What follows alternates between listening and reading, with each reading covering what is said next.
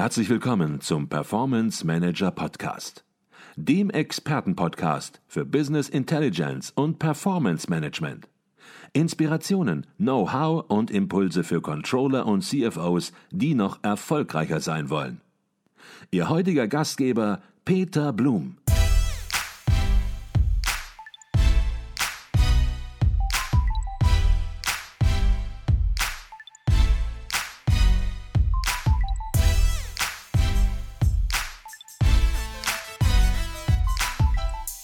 Herzlich willkommen zum Performance Manager Podcast. Mein Name ist Peter Blum. Heute bin ich wieder mal in Hamburg. Vor einiger Zeit war Professor Dr. Karl Christian Freidank bei uns im Podcast. Er leitet den Lehrstuhl für Controlling am Institut für Betriebswirtschaftslehre an der Universität Hamburg. In unserem letzten Gespräch haben wir die fehlende Transparenz in der Publikationspraxis von Unternehmen besprochen, aber auch die Rolle und das Rollenverständnis der sogenannten Big Four der Wirtschaftsprüfung kritisch beleuchtet. Und heute schließen wir unser Gespräch sozusagen nahtlos daran an. Heute geht es nämlich um die erfolgreiche Führung und Überwachung von Unternehmen. So lautet sein neuestes Buch. Man könnte fast ohne Übertreibung sagen, auch Standardwerk zu diesem Thema. Herr Professor Freidank, ich freue mich außerordentlich, Sie erneut im Performance Manager Podcast heute begrüßen zu dürfen. Ja, vielen Dank äh, für die Begrüßung. Ich freue mich auch, dass wir Gelegenheit haben, über mein neues Buch zu sprechen, äh, was Inhalte natürlich auch hat zu dem, was wir schon vor vier oder fünf Wochen hier mal diskutiert haben. Genau. Ihr neuestes Buch mit dem Titel Erfolgreiche Führung und Überwachung von Unternehmen, Untertitel Konzepte und praktische Anwendungen von Corporate Governance und Reporting ist im Springer Gabler Verlag erschienen ich würde ganz gerne direkt am Anfang beginnen. Sie haben hier ein 700, ein über 700 Seiten starkes Buch zum Thema vorgelegt. Ja, was war Ihre Motivation, dieses Mammutwerk, darf man fast schon sagen, zu verfassen? Äh, sowas schreibt man natürlich nicht ohne Erfahrungen. Und die Erfahrung kam daher, dass äh, aus meiner Sicht auf dem äh, Buchmarkt äh, gegenwärtig kein Buch existiert, das sich mit dem Leitungs- und Aufsichtsorgan äh, von Unternehmen beschäftigt äh, und die Probleme, die dieses Leitungs- und Aufsichtsorgan hat, darstellt und auch Entscheidungshilfen für diesen Personenkreis entwickelt. Äh, das heißt also, hier soll etwas für das Top-Management getan werden und auch für die Aufsichtsräte getan haben. Natürlich auch über die, für die zweite Management-Ebene. Äh, es ist aber auch natürlich äh, beabsichtigt, etwas für Studierende zu tun, die an eine praxisorientierte, berufsvorbereitende Einführung in diesen Bereich interessiert sind. Aber in erster Linie natürlich für die Praxis geschrieben. Mhm. Das heißt, ich verstehe das so, Sie nutzen es hier an der Universität mit Ihren Studenten, aber ausgerichtet, und ja. da kommen wir auch gleich noch im Detail drauf, ja. ist es wirklich für die Praktiker im Unternehmen, ja. die sich mit dem Thema Unternehmensführung und Unternehmensüberwachung beschäftigen sollen, ja müssen. Ja, selbstverständlich. Ähm, und äh, vor diesem Hintergrund äh, hat sich natürlich für mich die Frage gestellt, äh, wie soll man die Konzeption eines solchen Buches nun ähm, gestalten, dass es im Selbststudium für diesen Adressatenkreis auch aufgebaut ist. Mhm. Sie haben gesagt, so ein Buch mit diesem breiten Überblick, das gibt es noch nicht im Markt. Wir werden gleich ein bisschen über die Gliederung des Buches sprechen. Und ja, es ist natürlich so, dass es einzelne Teilabschnitte des Buches, einzelne Abschnitte im Buch, da gibt es entsprechend natürlich Literatur, wie es zu vielen Dingen ja. Literatur gibt. Aber in dieser kompakten Zusammenstellung, in der Kombination, ja, ich glaube, da haben Sie recht. Da habe ich auch nichts gefunden im Markt, was dieses Thema so umfassend beleuchtet. Jetzt haben wir beim letzten Mal über das Thema Corporate Governance gesprochen, über, unter die, unter, über die Unternehmenspublikationen und was da gut läuft, was schlecht läuft, über Wirtschaftsprüfungsgesellschaften. Ähm, dieses Thema war aktuell, ist aktuell. Warum ist es aus Ihrer Sicht so aktuell? Ähm, zunächst einmal dadurch, äh, dass wir tiefgreifende nationale und internationale Reformen bekommen haben, äh, gesetzliche Reformen bekommen haben. Äh, ich sage es mal ganz platt, äh, hier verliert jedes Führungs- und Aufsichtsmitglied den Überblick. Wenn es nicht eine Leitlinie hat, äh, die ihm nun Entscheidungshilfe gibt, Informationshilfe gibt und natürlich entscheidungsvorbereitend auch wirkt. Mhm. Bevor wir ein bisschen ins Buch einsteigen, 800 Seiten, würde mich interessieren, wie das Buch entstanden ist. Sie haben eben das Stichwort Erfahrung genannt. So was schreibt man nur, wenn man die notwendige Erfahrung hat, die Sie natürlich haben. Ähm, aber wie entsteht so ein Buch? Das fängt man an und schreibt man das äh, in einem Stück runter oder setzt man das puzzelmäßig aus verschiedenen Modulen, die man im Laufe der Zeit äh, ja, sich erarbeitet hat, dann zusammen? Äh, zum einen verfolgt man natürlich als Hochschullehrer die wissenschaftliche und auch die äh, aktuelle gesetzliche Entwicklung. Und auf der anderen Seite äh, das habe ich immer gemacht. Ich habe vielfältige Praktikerseminare und Praktikervorträge gehalten. Und aus diesen Erfordernissen ist das Buch eigentlich entstanden. Also mhm. ich habe gehört, was wollen diese Manager eigentlich? Was wollen die Aufsichtsräte und wo haben sie Defizite? Und das habe ich da mit neuen Entwicklungen äh, und auch neuen äh, gesetzlichen Reformen zusammengeführt. Mhm. Mir ist aufgefallen, dass es in dem Buch auch sehr umfangreich und viele Fallstudien gibt. Ähm, ja, jetzt einfach mal direkt die Frage, wie viel Praxis steckt da drin? Sind das konstruierte Fallstudien, die sich am Schreibtisch überlegt haben? Oder sind das auch Fallstudien, teilweise, die ihren Ursprung haben aus diesen Gesprächen, die Sie gerade äh, genannt haben? Sie kommen natürlich zum einen aus Fallstudien, um Stoffinhalte in Praktikaseminaren zu verdeutlichen. Zum anderen aber auch war ich jahrelang äh, und bin es immer noch äh, als Berater und Begutachter tätig in der Praxis. Und daraus habe ich natürlich aus diesen äh, äh, Aufgaben damals auch äh, diese Fallstudien entwickelt und mhm. habe gesehen, das ist, sind äh, ganz drängende Fragen, wo Gutachten vergeben werden beispielsweise. Und äh, auf dieser Basis habe ich dann diese Fallstudien, acht an der Zahl sind es, mhm. entwickelt. Mhm die über mehrere Seiten teilweise ja. gehen und nicht nur kurze Illustrationen darstellen, sondern ja wirklich in die Tiefe gehen. Also ich habe verstanden, mhm. Fallstudien, die einen Ursprung in der Praxis haben, die Sie aber natürlich noch mal ein bisschen verfeinert haben, um einfach auch die Situation, die Sie darstellen wollen, auch wirklich gut rüberzubringen. Ja, didaktisch und methodisch aufbereitet mhm. natürlich, genau. das ist klar. Jetzt haben Sie Stichwort schon genannt, didaktisch aufbereitet und ja. da fällt Ihr Buch, wenn wir da nun ein bisschen tiefer einsteigen, ja, durch sehr viel Klarheit auf. Sie gliedern in drei große Bereiche. Ein kurzer konzeptioneller Rahmen, dann die Unternehmensführung und als nächsten großen Bereich gliedern sie in die Unternehmensüberwachung. Ähm, die haben sich über diese Gliederung, diese im Prinzip natürlich sehr einfache Gliederung, mit Sicherheit viele Gedanken gemacht. Warum haben Sie genau diese Gliederung gewählt, um den Stoff zu strukturieren? Also das ist das grundsätzliche Konzept des Buches. Äh, es ist natürlich weiter untergliedert dann äh, in die einzelnen Bereiche. Aber äh, um Ihre Frage zu beantworten, der erste kurze Teil, war mir wichtig, um da zu zeigen, wie wichtig der entscheidungsorientierte Ansatz in der Betriebswirtschaftslehre ist, der etwas in der Theorie verloren geht. Und nur über den entscheidungsorientierten Ansatz kann auch die Wissenschaft etwas leisten für die Praxis. Mhm.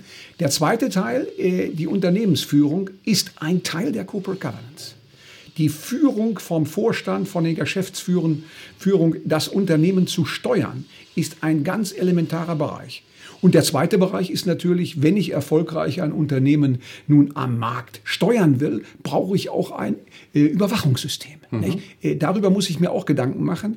Äh, und die Trennung war eigentlich die, die Gedanken, das Gedankenspiel, zu sagen, es gibt ja Vorstände, Geschäftsführer, die sind mehr am Führungsaspekt äh, interessiert. Und äh, diejenigen, die am Überwachungsaspekt äh, interessiert sind, Aufsichtsräte beispielsweise, Wirtschaftsprüfer, ne, interne Revisoren, die können sich dann mit diesem Teil beschäftigen. Mhm. Okay. Fangen wir vorne an, gehen ein bisschen in den ersten kurzen Teil rein, in den konzeptionellen Rahmen, den das Buch dort steckt. Sie arbeiten aber auch dort schon etwas heraus, nämlich dass die Corporate Governance, so wie Sie es gerade gesagt haben, als Bindeglied zwischen Führung und Überwachung fungiert. Vielleicht können Sie diese Bindegliedfunktion, viele ja. unserer Hörer sind mit dem Begriff Corporate Governance gar nicht so vertraut, können das nicht sauber einordnen. Vielleicht können Sie diese Bindegliedfunktion der Corporate Governance zwischen Führung und Überwachung noch mal ein bisschen detaillierter herausarbeiten? Also im äh, Begriff oder im System Corporate Governance steht Führung und Überwachung äh, nicht isoliert. Ähm, Führungsaspekte für den Vorstand beinhalten auch teilweise Überwachungsaspekte. Also er muss seine Überwachung äh, organisieren durch ein Controlling, durch eine interne Revision. Mhm. Äh, und da sehen Sie schon, äh, dass eigentlich Führung und Überwachung vernetzt sind, miteinander mhm. vernetzt sind. Ähm, und wichtig ist natürlich auch, dass man erkennt, äh, dass Führung und Überwachung ineinander verzahnt sein müssen. Es gibt kein isoliertes System. Das Unternehmen muss sich Gedanken machen, wie sie ein effizientes, wirtschaftliches Corporate Governance System installiert, das Führung und Überwachung in einer Vernetzung darstellt. Mhm, okay. Jetzt lautet der Untertitel sozusagen Ihres Buches ja Konzepte und praktische Anwendungen von Corporate Governance und Reporting. Hier setzen Sie Corporate Governance nochmal neben das Reporting. Daher die Frage, ähm, ja, in welchem Zusammenhang stehen diese beiden Dinge? Welche Bedeutung hat Reporting für das Corporate Governance? Äh, eine erfolgreiche Unternehmensführung und Unternehmensleitung ist durch Informationsprozesse nicht möglich. Reporting-Prozesse, interne, etwa zwischen Vorstand, dem Controlling, Vorstand, interne Revision, Vorstand und Aufsichtsrat. Das ist das interne Reporting. Das externe Reporting ist etwa die Rechnungslegung, aber neuerdings natürlich auch neuere Reporting-Systeme wie etwa Value Reporting, Corporate Governance Reporting, Integrated Reporting. Diese neuen Entwicklungen im externen Reporting werden natürlich im Buch besonders beschrieben und in die Vernetzung einbezogen. Mhm. Also das heißt, Sie beziehen sich auf die externen Reporting-Instrumente, aber natürlich auch auf die internen und stellen hier den Zusammenhang zwischen Führung und Überwachung im Bezug auf das Reporting sauber dar? Äh, ich hoffe, dass es mir gelungen ist. Äh, äh, der Zauberbegriff aus angloamerikanischer Sicht heißt ja ähm, Management Approach. Das heißt, das, was das Management entscheidet, intern entscheidet, muss auch transportiert werden an den Kapitalmarkt. Mhm. Sie sehen schon, die wichtige ähm, Reporting-Funktion des Managements nicht nur für interne ähm, Entscheidungsprozesse, sondern auch für den Aktionär etwa, mhm. für den Kapitalmarktteilnehmer. Und daran sehen Sie schon, wie wichtig die Verbindung zwischen Reporting und Corporate Governance ist. Okay.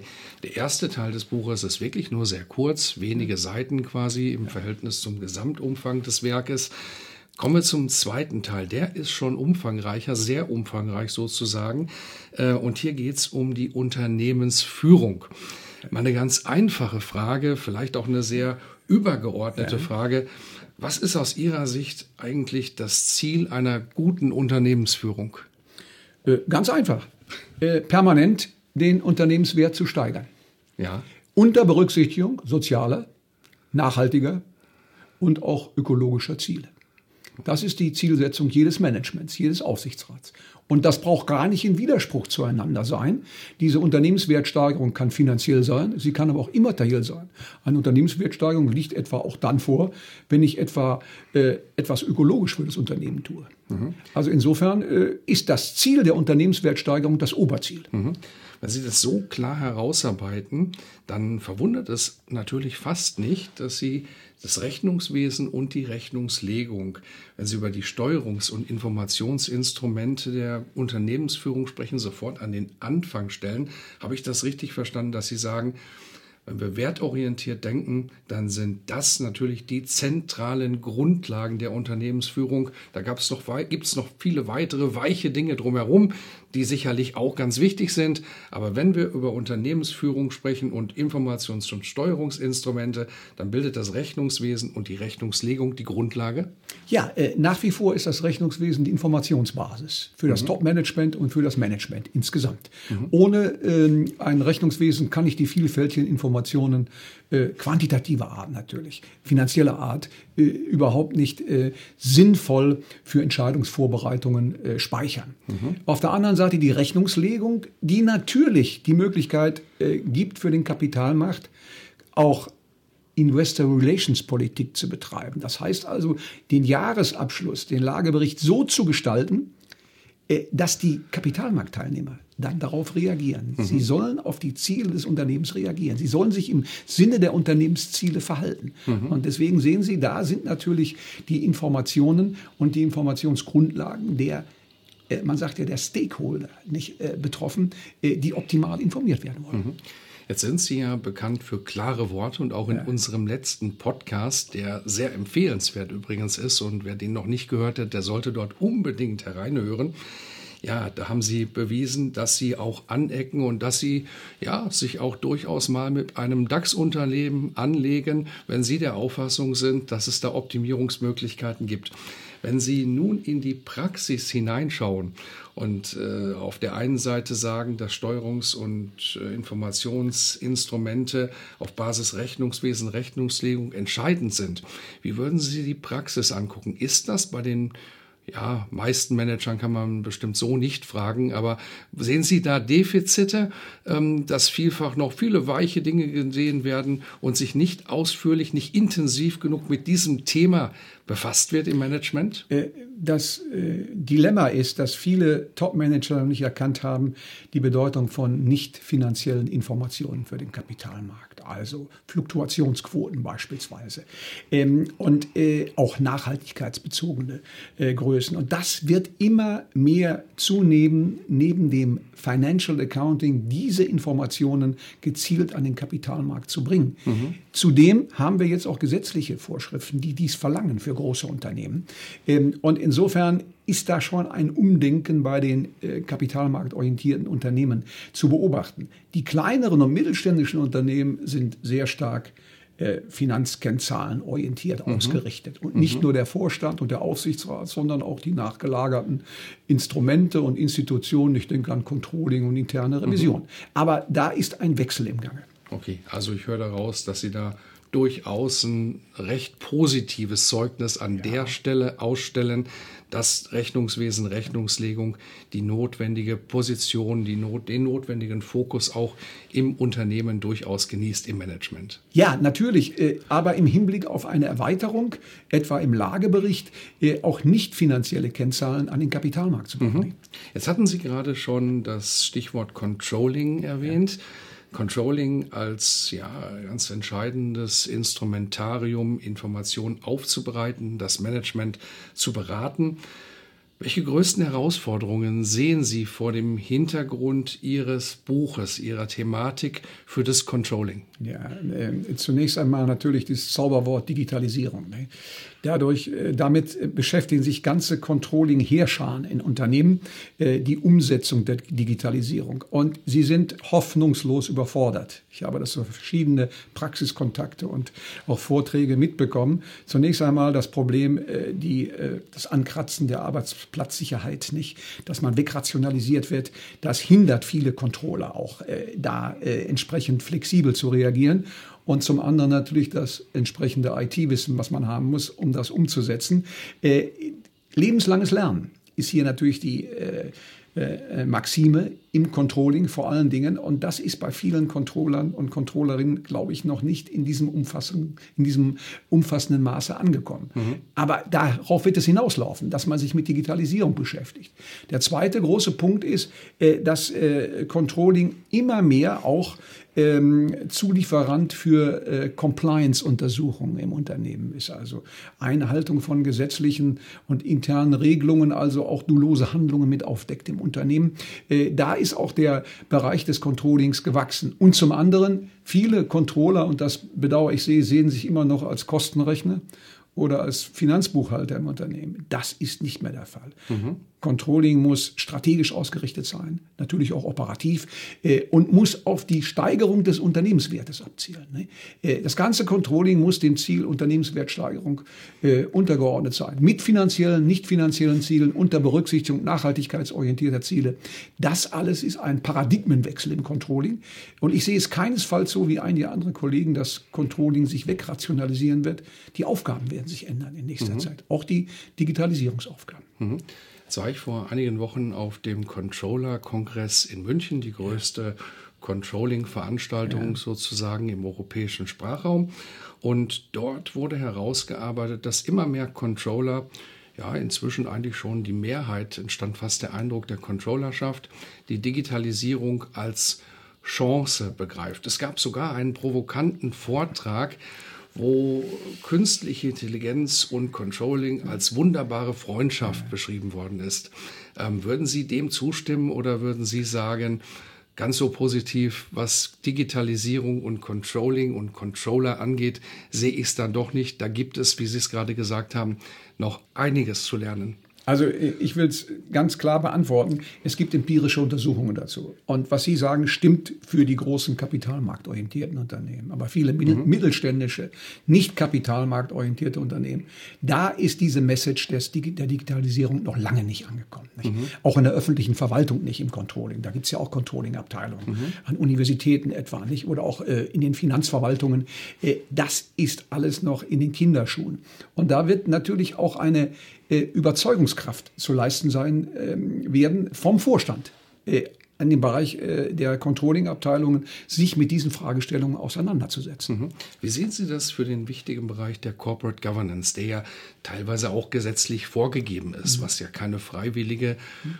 Kürveranstaltung ja. ausschließlich ist, sondern auch Pflichtelemente natürlich beinhaltet, ist die Corporate Governance, ist das Thema auch inhaltlich, möglicherweise sogar auch manchmal nur vom Begrifflichen her. Ist das schon im Controlling angekommen? Ist das schon beim Controller angekommen? Oder gibt es noch Controller aus Ihrer Praxis, die sagen, Corporate Governance, habe ich schon mal gehört, aber was heißt das konkret, habe ich noch nicht drüber nachgedacht, geschweige denn im Unternehmen, in meinem Bereich umgesetzt? Also äh, es ist eigentlich äh, die Regel in der Betriebswirtschaftslehre und auch in der Führungs- und Überwachungsliteratur, dass Controlling ein Teil der Corporate Governance ist und natürlich Aufgaben des, der Corporate Governance übernimmt, Führungs- und Überwachungsaufgaben. Ähm, wenn das in kleinen und mittleren Unternehmen noch nicht angekommen ist und der Controller ein reiner Kostenrechner ist, dann hat er natürlich Probleme, sich mit den Aufgaben, den neuen Aufgaben der Corporate Governance zu beschäftigen. Aber da auch sehe ich einen Paradigmenwechsel. Das ist in der Controlling-Praxis also bei mittleren und auch größeren Unternehmen eigentlich weitgehend angekommen. Mhm. Okay. Gehen wir in den dritten Teil des ja. Buches, in den dritten ebenfalls großen Teil. Und dort sagen Sie, Sie behaupten dort direkt, dass das Erreichen der angestrebten Unternehmensziele auf allen Ebenen der Installierung, und das ist auch gerade nochmal betont, vernetzter Überwachungssysteme bedarf. Und sie unterscheiden zwischen internen und externen Überwachungssystemen. Fangen wir vielleicht bei den internen Überwachungssystemen an, die ein Unternehmen natürlich auch zum größten Teil selbst und frei ja. gestalten kann.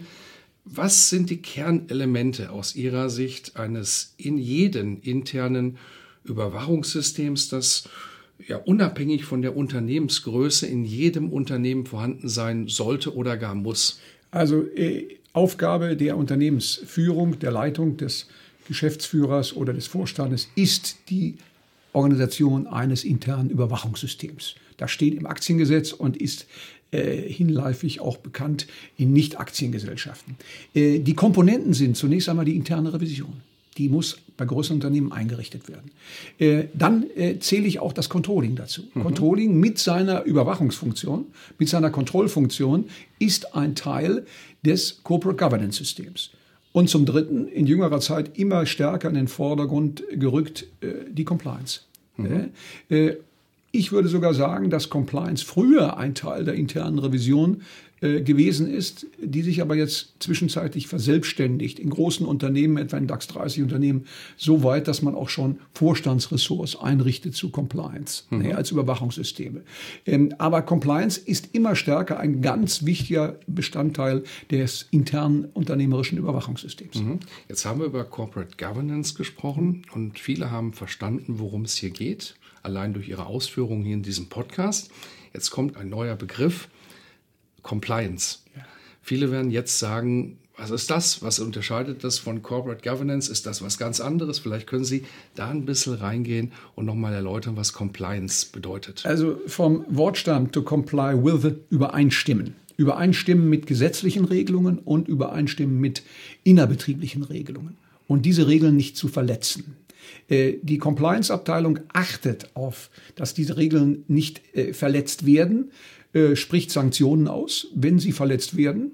Ähm, dolose Handlungen, etwa Veruntreuung innerhalb des Unternehmens, dann werden Compliance-Abteilungen äh, tätig. Und vor allen Dingen ist die Aufgabe eines Compliance-Abteilung auch, äh, Strukturen zu entwickeln, dass sowas überhaupt nicht möglich wird. Mhm. etwa durch Whistleblower-Systeme im Unternehmen.